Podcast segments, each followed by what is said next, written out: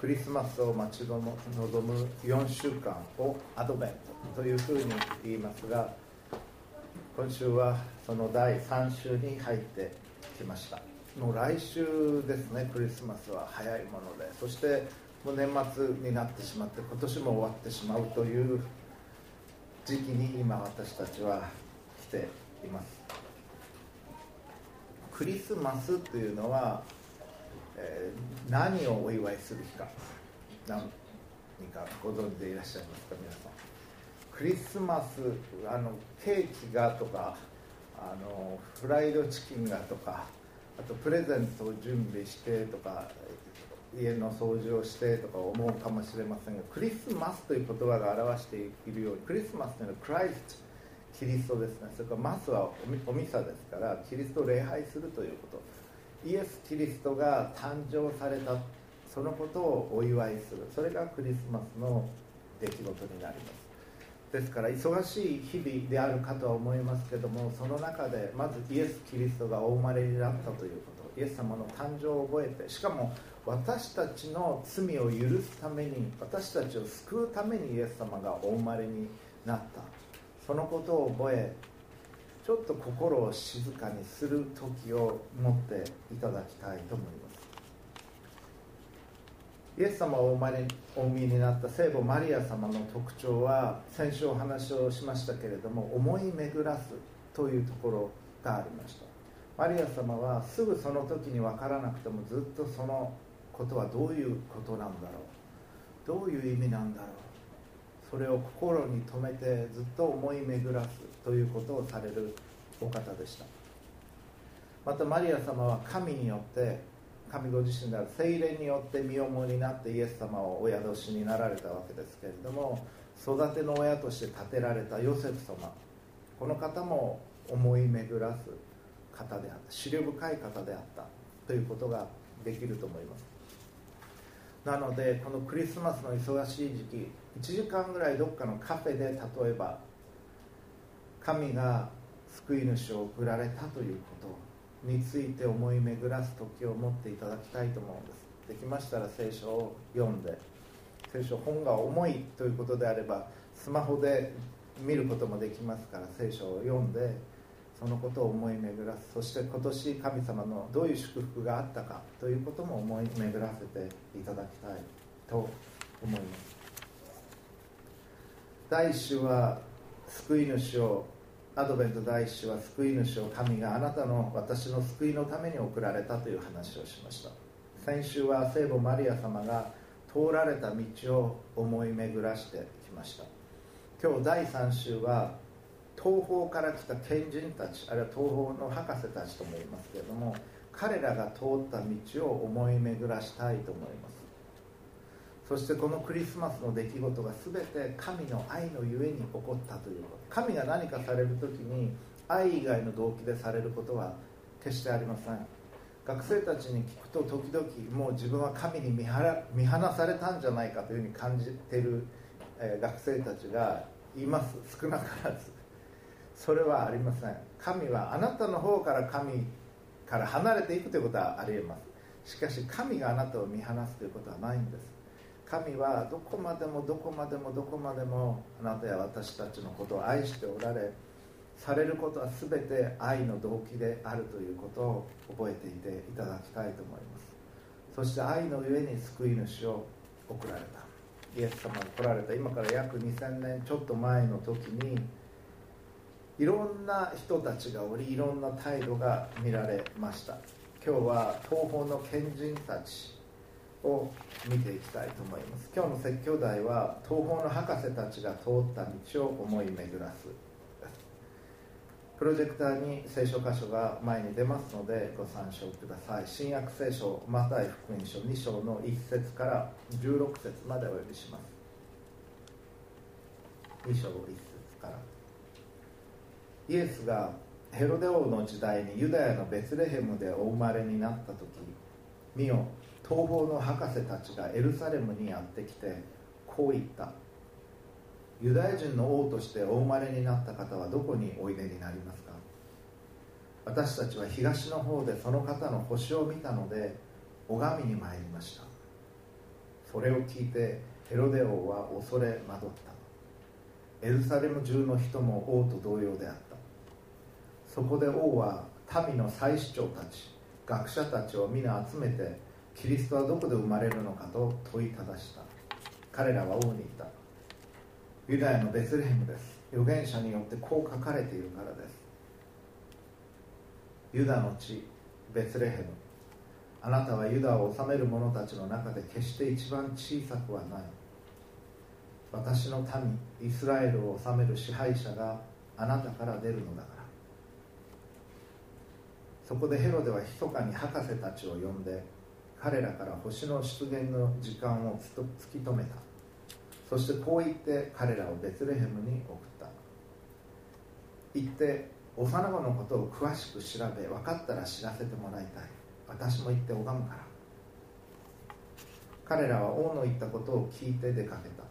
すると見よ東方で見た星が彼らを先導しついに幼子のおられるところまで進んで行きその上にとどまった。その星を見て彼らはこの上もなく喜んだ。そしてその家に入って母マリアと共におられる幼子を見ひれ伏して拝んだ。そして宝の箱を開けて黄金入香もつ薬を贈り物として捧げた。それから夢でヘロデのところへ戻るなという戒めを受けたので別の道から自分の国へ帰っていった。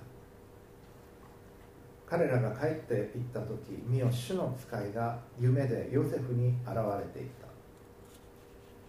た。立って幼子とその母を連れエジプトへ逃げなさい。そして私が知らせるまでそこにいなさい。ヘロデがこの幼子を探し出して殺そうとしています。そこでヨセフは立って夜のうちに幼子とその母を連れてエジプトに立ち退きヘロデが死ぬまでそこにいた。それは主が預言者を通じて通して私はエジプトから私の子を呼び出したと言われたことが成就するためであった。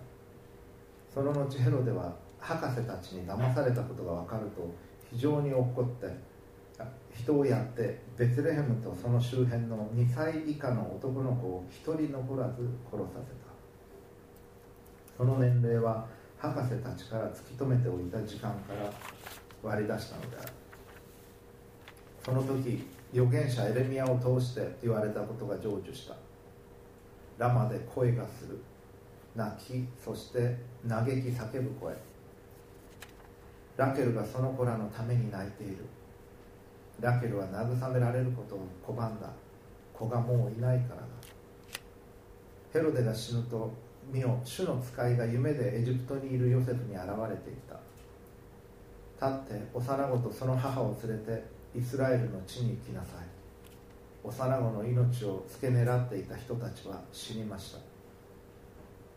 そこで彼は立って幼子とその母を連れてイスラエルの地に入った。しかしアラケオが父ヘロデに代わってユダヤを治めていると聞いたのでそこに行ってとどまることを恐れた。そして夢で戒めを受けたのでガリラヤ地方に立ち退いた。そしてナザレという町に行って住んだ。これは預言者たちを通してこの人はナザレ人と呼ばれると言われたことが成就するためであった。以上です。イエス様がお生まれになった時のイスラエルを治めていた王はヘロデ王という王様でした。そしてここで外国人の人がやってきたわけです。東方の賢人の人というのはイスラエル人ではなくて、まあ、聖書的に言うならば違法人と呼ばれる人でした。そして東の方からこの外国人の方々が、まあ、何人かわからないんです。何人かわからないんですが伝統的には3人ということが多い。どうしてか3つの贈り物を持っていたからです。黄金入魂没薬っていうふうに3つの贈り物を持っていたから3人いたんじゃないだろうかというふうに考えられるんですけれども聖書にはそのことは記されていませんで彼らはユダヤの王としてお生まれになった方はどこにおられますかというふうに聞くわけです。でヘロデ王は自分が王様ですからそれは面白い話であります。いや俺が王なんだけどっていうふうに思ったと思います。何別に神は新しい王を誕生させたのか。で王的にはヘロデ王的にはそんなものがいてもらっては困るわけですだから場所が、まあ、その幼子のこと分かったら教えてほしい。私も言って拝むからそれ嘘ですね。そうじゃなくてその幼子を殺そうと思って言ったわけです。そういうふうに。ヘロデ王は恐れ惑いました。そしてエルサレム中の人も王と同様であったというふうにあります。この外国から旅をしてきてまで救い主を礼拝しに来た人たち東方の賢人たち彼らがいました。しかしヘロデ王はイスラエル人イスラエルのうちにいましたけれど、まあ、いわば身内といえば身内なんですけれども、まあ、民族的には彼はいろいろあったということも言われていますがこんな救い主に生まれてきてもらっては困るという態度の人もいたということ。またユダヤ人学者たち宗教的指導者たち一般人の人たちも困りました、まあ、平穏な日々を送ってたのに救い主が来てなんかこれはちょっと面倒くさいことになりそうだ。それでちょっと嫌がるわけ。ですでベツレヘムで生まれますということはすぐに語ります。聖書を読んでいた学者たちは聖書からそのことは知っていましたから。だけれども彼らはエルサレムにエルサレムから出ていかないんですベツレヘムまで。距離にしてわずか9キロぐらいです。歩いて十分に行ける距離だったんですけども彼らは知っていても動かなかった。そういう人たちもイスラエルの中にはいました。でこの東方の賢人たちが見ていた星というのは、ま、おそらく肉眼で見ようと思ったら誰でも見ることができた星ではなかったかと思います。同じものが見えていてもそれに応答する人とそうでない人がいたということです。同じ情報があっても神に応答しようとした人そうしなかった人あるいはそれを潰そうとした人たちがいたということです。その人の心次第で神のなさることを経験できるそういう人もいるしできない人もいる。あるいは神の技を潰そうとする人もいるということです。今日は東方の博士たちが持っていた5つの性質5つの要素をお分かちしていきます。これはいわば神に導かれた成功する人生を生きていくための秘訣とさえ言えるような内容だと思います。じゃあこの東方の博士たちはどういう性質を持っていたか第1番目は神に向かって開かれた心を持っていました。彼らがどこに住んでいたのか聖書からははっきり分かりませんがメソポタミア地方ではないかなというように私はなんとなく感じています。あるいはもっと東かもしれません。聖書の中に出てくる旧約聖書創世記の12章で出てくるアブラハムという人物がいます。アブラハムというのは信仰の父と呼ばれた人。あなたを通して地上の全ての人々は日本にいる人たちも含んで地上の全ての人たちはあなたを通して祝福されるというふうに言われた、まあ、偉大なる信仰の父と呼ばれた人ですけれども彼はメソポタミア地方に住んでいました。次の画像を出してくれますか。メソポタミア地方のカル一番右の端ですけどカルデアのウルというところから彼は旅をして今のイスラエルのところにまで向かっていきました。またイスラエルの民は捕囚にとらわれていたこともありましたから救い主についての情報というのはメソポタミア地方の方々他中東の他の方々にとっても分かち合われていた内容だったと考えられます。新約聖書の時代になってイエス様の後イエス様十字架にかけられた後に教会が始まっていきます。それペンテコステの日に始まっていくんですけれどもペンテコステの日の記述を読みますと新約聖書使徒原稿録使徒の働き2章の9節10節ちょっと聞いててください。彼らはいろんなところからペンテコステの祭りのために集まったんだけれども無学無学というのは聖書で無学というのは正式に教育を受けてないということです。無学の、まあ、魚を取っていたもともと人たちが習ったことがない外国語で神を賛美しているのに出会うんです。そうして教会が始まっていくんですけどもそれ使徒の働きの2章にあります。でそれを聞いた諸外国から来た人たちはこう言ってるんです。私たちはパルテア人メジア人エラム人またメソポタミアユダヤカッパドキアポントとアジアフルギアとパンフリアエジプトとクレネに近いリビア地方などに住む者たちまた滞在中のローマ人でユダヤ人もいれば回収者もいる、まあ、ユダヤ教に回収した人またクレテ人とアラビア人なのにって言ってるんです。自分らの背景についてルカは語らしてるんですけれどもここでもメソポタミアをはじめとしてさまざまなところから人々が集まっていたというのは分かります。だからイスラエルだけじゃなくてさまざまなところで救い主がお生まれになるということは知られていた内容と考えることができます。でこの東方の博士たちはそのどこか分かりませんけどもそういうところから長い旅をしてエルサレムまでやってきた人たちでありました。神が、まあ、特別に語られたということは考えられます。なぜならば彼らはイエス様にお会いして贈り物を捧げた後にヘロデのところへ戻るなというメッセージを戒めを夢で受けたとあります。夢を通して神は語られることあるんですけれども彼らはそれまでもそういう経験をおそらくしていたんだろうと思います。東方の地の中で。そして夢でそういう戒めを受けたからヘロデのところには戻らないで別の道から自分の国へ戻っていったというふうに書かれています。この人たちはおそらく星の研究をしていたと考えられます。研究をし自分の勉強をしそして信仰も持ち神に従いたいという思いを持ちながら生きてこられた方だったんだろうと思います。そしてユダヤ人の王の星どういう星か分かりませんがそれを見て救い主がお生まれになったということを知りました。それでユダヤまで拝みに来たわけです。イエス様。でイエス様が生まれてしばらく経っていた様子です。生まれたその晩とかそういうのではない。2歳以下の子供たちをヘロデ王が殺害したということはまあちょっとある程度時間が経っていた。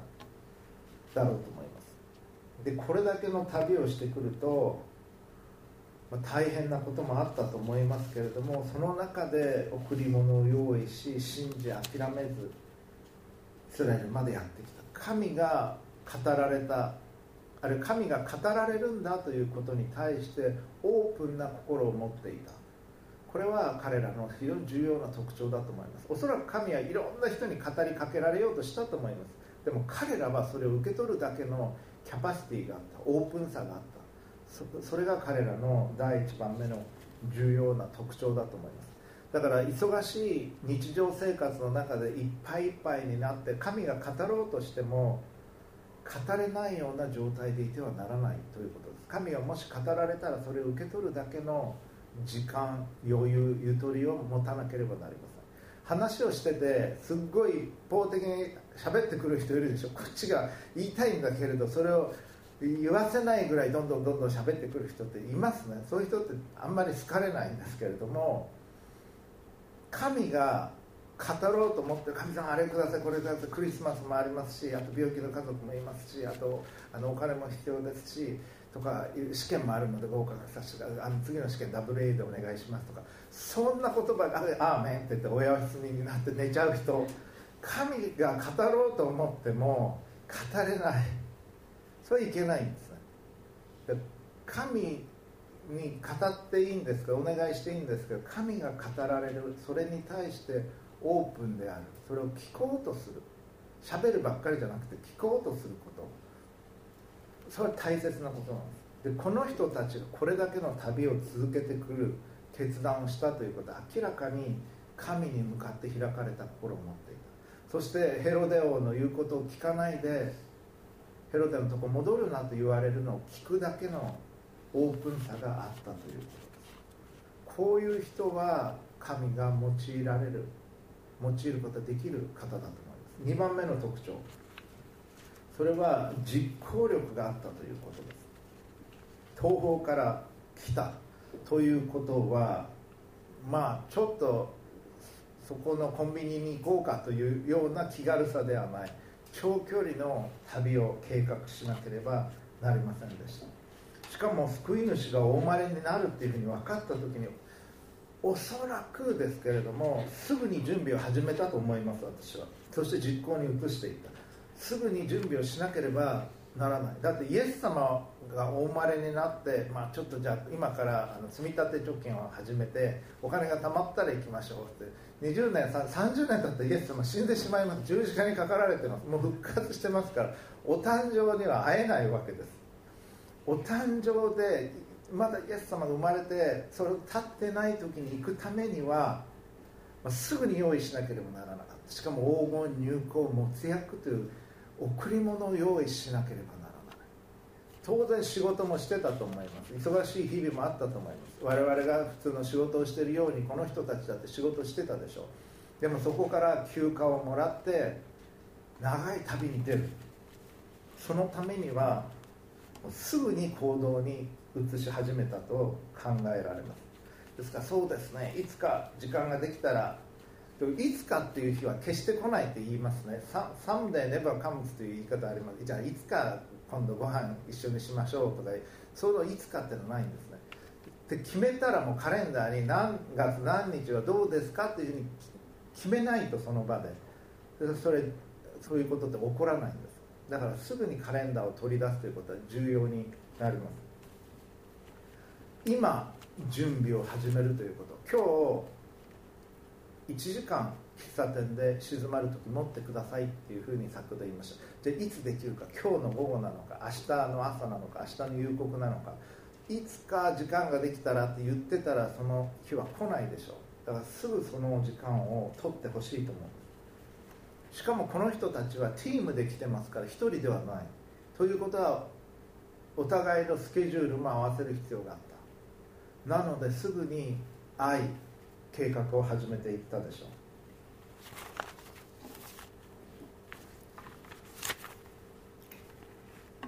神は今も動いておられます。だから応答しなければならない。神は今すぐにもう今この時点で動いておられます。さまざまなことにおいて誰かと仲違いしているならばその関係の修復にも神は動いておられます。北東アジアにおけるまた北朝鮮との関係そういった事柄のうちにも神は動いておられます。また中国とアメリカの経済的な貿易戦争の状況の中にもまたブレグジットの中にも神は動いておられます。アフガニスタンの状況のうちにも神は動いておられる。だから我々は応答しなきゃいけないんです。神の働きに神が平和を作り愛を人々に分かち合おうとしておられるその働きに。刻一刻とまるで夕方の空が色が変わっていくように状況は変わっていきます。だから今ここにおいて働いておられる神の働きに応答していかなければならないんです。神に信頼をして。心を鎮めて神と心を一つにして応答していかなければならない。神の技を経験する人というのはすぐに行動を起こす人だと思います。今やってることをやめて救い主にお会いするための旅の準備をすぐに始めたことでしょう彼らは。しかも一人でではなくてチームを組んでいった。一人だったらくじけるかもしれません。これだけの長距離の旅。一人だったら謝るかもしれません。失敗するかもしれません。だから一緒に向かっていったんです。助け合いながら。一緒に進むことができる同じ心を持った人たちと共に始めていくということ。これが重要なことだと思います。神の技を経験するにははい神様そうなんですね。分かりました。じゃあそうしますとすぐに行動に移すという態度が必要だろうと思います。これは私自身への自戒も込めてこれは重要だと思います。いつかまあ時が良くなったらじゃなくて神がそう願っておられてるっていうのは分かったらすぐに動くことです。3番目この博士たちから学ぶことができるのは忍耐力です。彼らは東方で見た星に導かれてイスラエルまで行きました。でも星が見えない日もあったと思います。雨もあったでしょうし嵐もあったかもしれない。進んでいく中で困難は書かれてませんけども容易に想像できます。これだけの黄金黄金入港没薬じゃあ来週までに用意してくださいって頼まれたらどうしますか？ちょっとそんなお金ないんですけどって思いますね。どこで買ったらいいんですか？入庫。もつ薬ってどこで売ってます？ネットで調べましょうかっていう話ですね今だと。でも彼らはどうにかしたんですどうにかしてそれらを集めて誰かに頼んで知り合いのつてを使ったかもしれない。いやそんな救い主がお生まれになるんだったらこれ持って行ってくださいという人もいたかもしれません。とにかく諦めなかったんです。諦めないということ。忍耐力そして星が見えない日があったとしてもそっちに向かって進んでいく。絶対にこの救い主の誕生に誕生された救い主にお会いするまでは諦めないという強い気持ちがあったと思います。そしてヘロデオが言ったことを聞いてベツレヘムに行きました。すると東方で見た星が彼らを先導しついに幼子のおられるところまで進んでいきその上にとどまったというふうにあります。実際どういうふうになったのかは分かりませんけれどもおそらく途中でその星が見えなくなっていたではないでしょうか。だからヘロデオのところに行って、まあ挨拶をしベツレヘムって聞いたからベツレヘムに向かっていこうとした時にその星がまた出てきた。だから神からの導きが見えなくなる時というのもあると思います。神に従って始めたはずなのにだけどそれが見えない。本当にこれでよかったんだろうかと思う時っていうのはこの賢人たちにもあったでしょう。でも彼らが賢かったのは諦めなかった。そしてどうにかしてその場所に行こうと思った。そしてその星を見て彼らはこの上もなく喜んだとあります。その星が出てきて喜んだわけですからしばらく見えてなかったんでしょう。そしてその家に入って母マリアと共におられる幼子を見ひれ伏して拝んだ。そして宝の箱を開けて黄金入香を持つ役を贈り物として捧げたとあります。聖書にはこの場面しか書かれていませんけれども彼らの旅の時間的な大部分はこの場面の前とこの場面の後にあったんです彼らの帰国に至るまで。どうにかして救い主に会いたいという強い思いを持ってこの旅を続けていきました。これはすごく重要な性質なんです。難しくなっても見えなくなってももうダメかもしれないと思ってもそれでも諦めないということ。彼らは信頼できるメッセージを受け取った時に信じました。王がイスラエルの王が救い主がお生まれになるということを聞きお生まれになるかもしれないというニュースじゃないんです。お生まれになるということを聞いてそれを信じた。信じて動くってことはすごく大切なことなんです。いつも疑ってできたら行こうかなお金が貯まったら行こうかなタイミングが良かったら行こうかな体調が良かったら行こうかな行く気になったら行こうかなお布団から出るのが嫌じゃなかったら出ようかなって言うと布団からも出られないんです。そうじゃなくてこれが神の御心だと思ったらそれを信じてそれを進んでいくことです。他の人を見て神様に祝福されてる人を見てあんなに平安があったらいいのにって思うかもしれません。あんなに自信を持って生きていかれたらいいのにと思うことあるかもしれません。そのために必要なのは動き出すということ。そして諦めないということ。そしてこの博士たちはイエス様のもとに来てひざまずいてイエス様を礼拝しています。礼拝するということ。これもすごく大切なことです。心を神に向けていくということ。イエス様はここにおられて私の人生を変えてくださるということ。それを受け取ってイエス様のもとに行くというのは重要です。それ4番目の点に我々を導きます。4番目の点は礼拝です。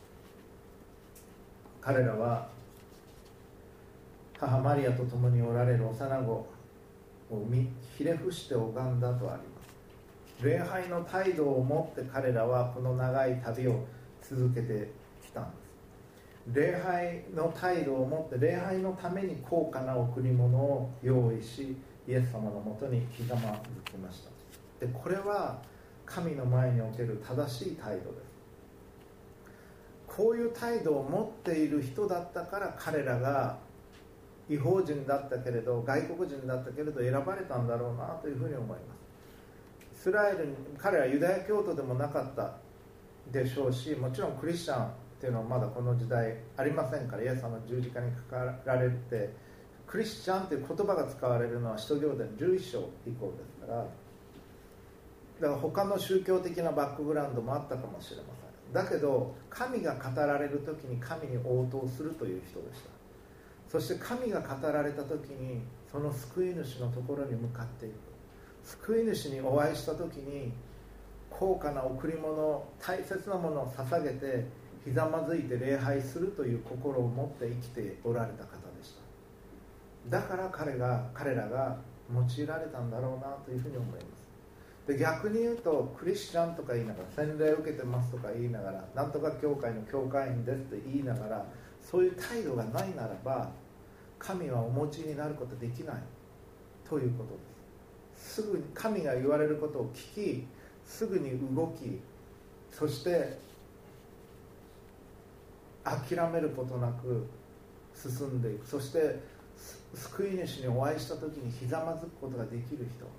そして大切なものをお捧げすることができる人その礼拝の態度また謙虚さ。でそういう人っていうのは一番大切なものっていうのは分かってますからそれ以外のものを適切に扱うことができるんです。全体像が見えてる。一番大切なもの人生の中で世界の中で一番大切なものは何なのかっていうのは分かってる人。神を神とすることができる人は自分の人生を用いて人に仕えていっても損したとは思わない。自分を愛するように隣人を愛することが大切だということは分かってる。神の愛のうちに生きることが大切だということが分かってる。そういう人っていうのは長い目で見るときに成功していくんです実は。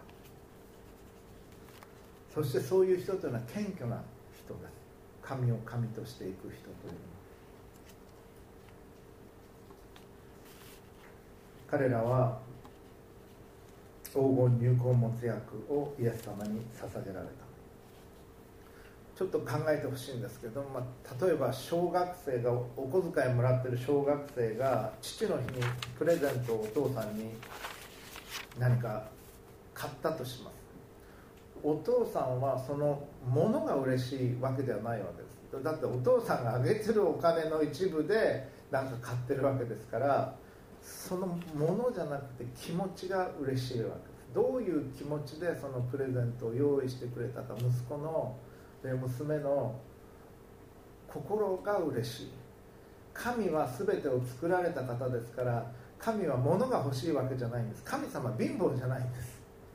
神は私たちが神から受け取ったものでどういう心を込めて神に贈り物をしたいと思ってるか捧げ物をしたいと思ってるか。そこを見ておられるんです。それが一番大切なところなんです。金額とか物の種類とかどれだけ上手にできたかじゃなくてどういう思いを込めてそのことをしたかを神様は見ておられる。どういう思いで黄金入港持つ役をこの東方の賢人たちが用意したか。しかもそれを長距離運んできたか。諦めなかったか。その大変だったことも神は全部見ておられました。見ておられそして彼らがその困難を通ってイエス様のところまで来た。それを神は喜ばれたんだと思います。だから聖書に載ってるんです。神の民として選ばれたイスラエル人たちは誰も応答しなかった。応答してきたのは羊飼いたちだけでした。貧しい羊飼いたちだけでした。でもこの外国人の人たちがそれだけの心を込めて救い主のもとに来たということを神は喜ばれた。全ての人が救われるんです。誰であっても何人であってもどんなバックグラウンドでもどんな宗教的な背景でも構わないんです。神が語られる。そうじゃないと縄文時代の日本人は誰も救われてないことになります。神が語られる時に心を開きそれを受け止めそれに応答し諦めず神のもとに来る人。誰であっても神はそういう人をご自分のもとに導いて行かれます。黄金というのは神学者たちはこう解釈します。救い主としてお生まれになったイエス様は王であるということ。王にふさわしいものとしての黄金。でこれはイエス様がこの後先ほど読みましたようにヘロデ王が幼子たちを殺そうとしているニュースを聞いてヨセフ様はイエス様と聖母マリア様を連れてエジプトにすぐ逃げましたね。夜のうちに逃げたって書いてありましたこの賢人たちが帰っていった後に13節からもう一度読みますが彼らが帰っていった時見よ主の使いが夢でヨセフに現れていた。立って幼子とその母を連れエジプトへ逃げなさい。そして私が知らせるまでそこにいなさい。ヘロデがこの幼子を探し出して殺そうとしています。そこでヨセフは立って夜のうちに幼子とその母を連れてエジプトに立ち退きとあります。夢を見て立って行きなさいと言われた時にああそうですかじゃあ準備ができたら我々は立ち上がっていきます。じゃなくて夢から覚めたらすぐに立ってその夜のうちにそこを去ってヨセフ様はマリア様とイエス様を連れてエジプトに行ったんです。この方の何て言うんでしょう。神に対する従順さっていうのはこういうところにも現れていると思います。これからエジプトに行ってどうやどこに住むのか。どういう仕事をするのか。もう分からない。分からないけど神が語られた時に彼は立ち上がってすぐに行く人だったんです。そういう人だから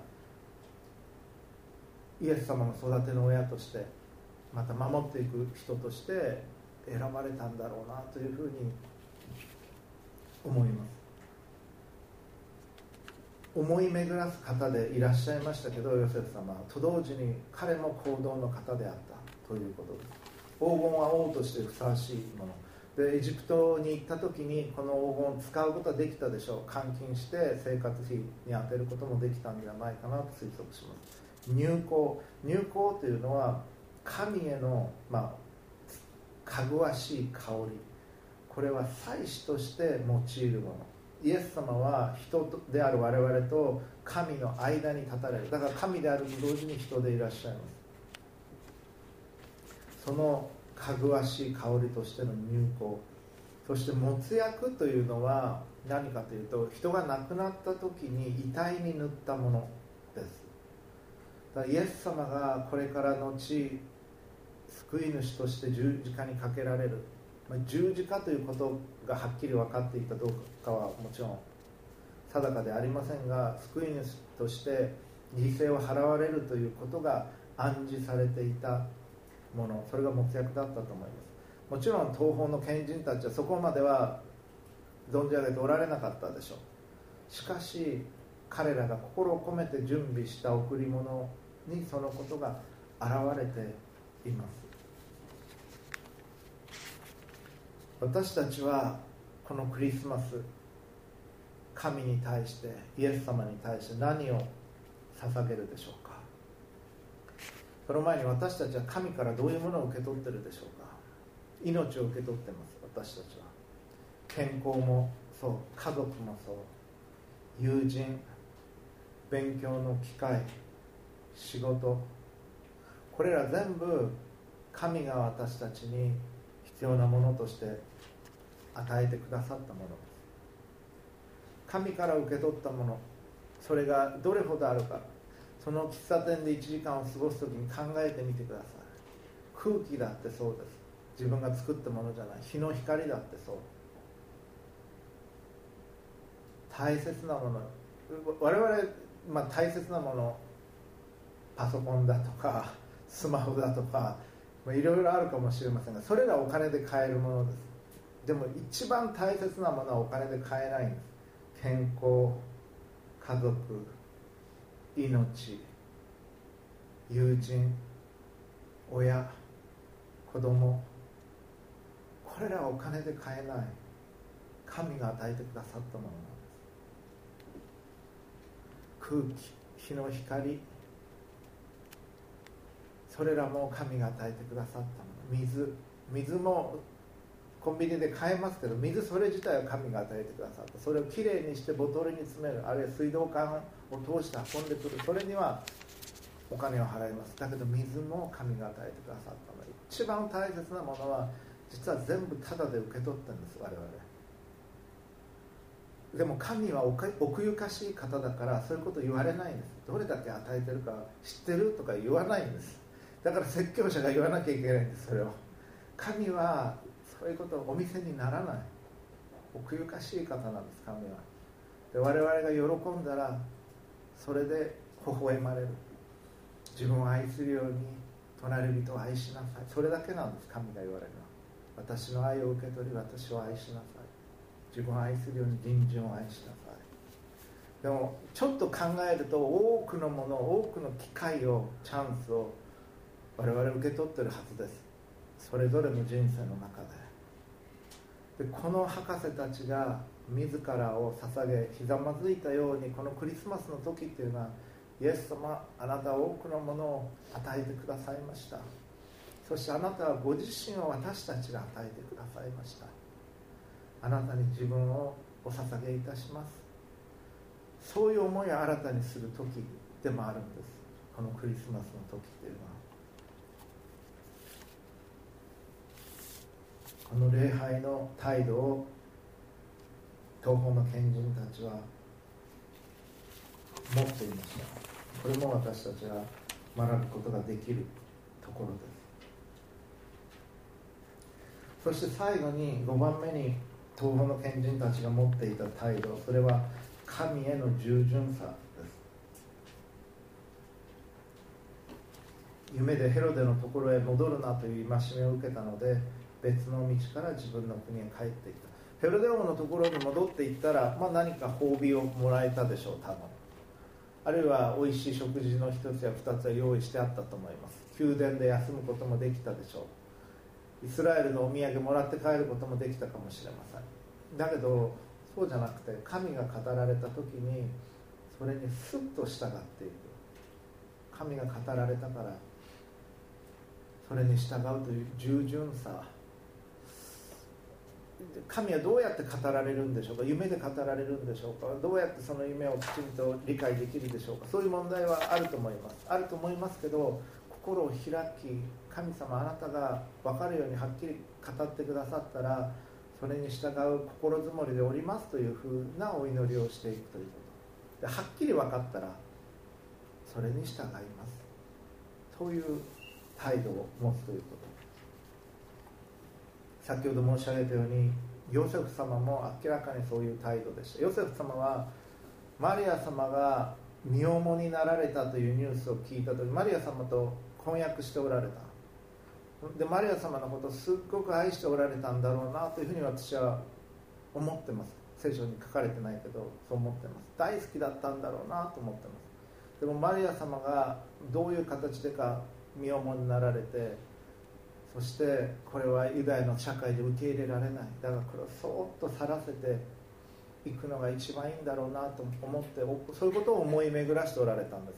その時に夢で神が救い主を中に宿しておら精霊によって身重になられたんだということを知らされて彼はそれを受け取るんです。だからこの結婚の儀式を行いなさいということ。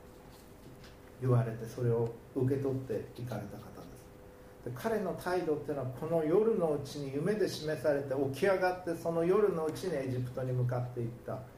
そのわずかな言葉に表れてると思います。ヨセフ様については記述がほとんどないんです聖書の中に。おそらく早く亡くなられたんだろうと思いますけどもう神への従順ということに関してはそして聖母マリア様イエス様を絶対に守る。という思いにおいては明確な方だったと思います。彼は結婚にもいろんな思いがあったと思います。結婚したらこういう家庭を作ってこういうことをしてっていうのはあったかもしれない。だけど自分が救い主の育ての親としてそして聖母マリア様の守り手として立てられたっていうのが分かった時にそれを受け入れ自分の人生をそのために用いていった。そういう美しい方だったんだなというのを見て取ることができます。